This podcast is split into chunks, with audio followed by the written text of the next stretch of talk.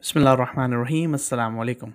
Welcome back, dear listeners, to another insightful episode of Unveiling Human Treachery and Oppression from Ahl Bayt al-Islam to today. Today, we are privileged to have Dr. Hatim with us, a distinguished religious scholar who will guide us through a pivotal chapter in Islamic history.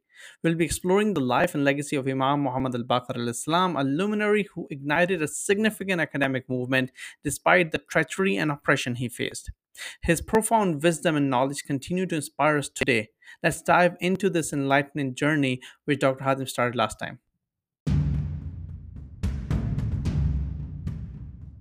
So he started this academic, move, huge academic movement, which the non-Shia lack. They, they didn't have such a thing.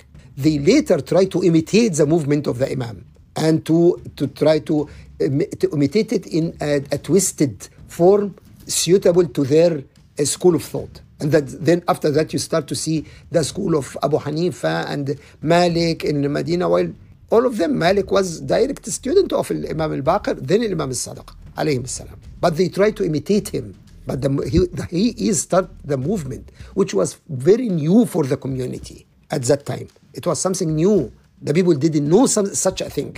They used that somebody come and give them a narration. And then after two, three days, another one come and give a narration.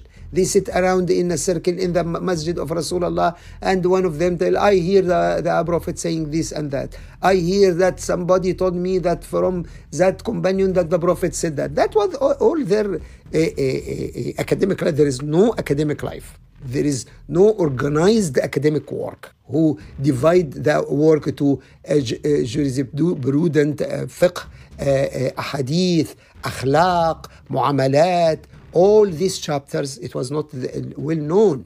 Only Imam al-Baqir introduced it to the community for the first time. So of course, that ignites the jealous of the class of the clergy, the class of the clergy, that they ignite their jealousy from this new trend, from this huge amount of knowledge which they have no idea about. They depend only on the limited knowledge came to them from the Prophet through many chains, but all that is very limited.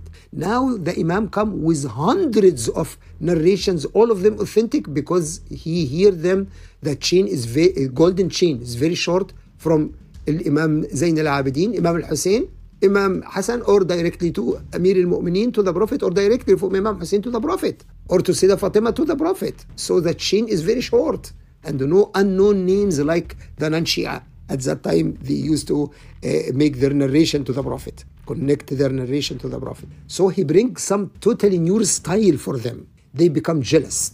And that's why they keep going to the establishment in Damascus because they have a very strong hold in Medina, a lot of spies who carry everything to the establishment in Damascus where they make the uh, uh, assessment and the final plans. So this all this information transferred to the to the Khalifa. The Khalifa at that time was Hisham ibn Abdul Malik. Don't forget that Hisham he was the governor of Al Medina during the ruling ship of his brother Al Walid ibn Abdul Malik. We have to memorize that. That's history. That's how we know that that, that, that this is facts. He was the governor of Medina, and we remember that when the Imam Zain al Abidin, uh, he, Hisham was the governor, he tried to, when he go to Hajj to touch the, the black stone, he can't, then the, because of the crowdness, then the Imam come, all people open the way for him and kiss his hand, kiss his feet. And this scene ignite him.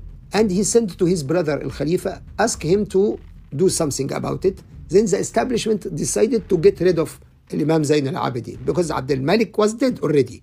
Now his son, Al-Walid ibn Abdul Malik. So he sent the instruction to Hisham to assassinate the Imam, and that's how he was able to, through some treason from inside, otherwise, how he can reach the food of the Imam to add the poison.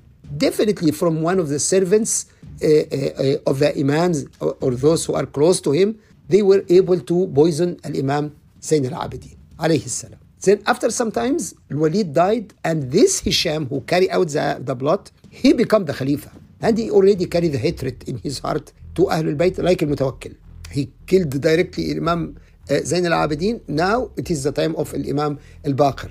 When the, the news come to Damascus, the establishment become outraged. Of, of this new trend. And now this guy, it is not just the value of Ahlul Bayt for their uh, blood relationship to the Prophet and their sacrifices uh, for, for the sake of Islam. And now a new thing, which is a knowledge.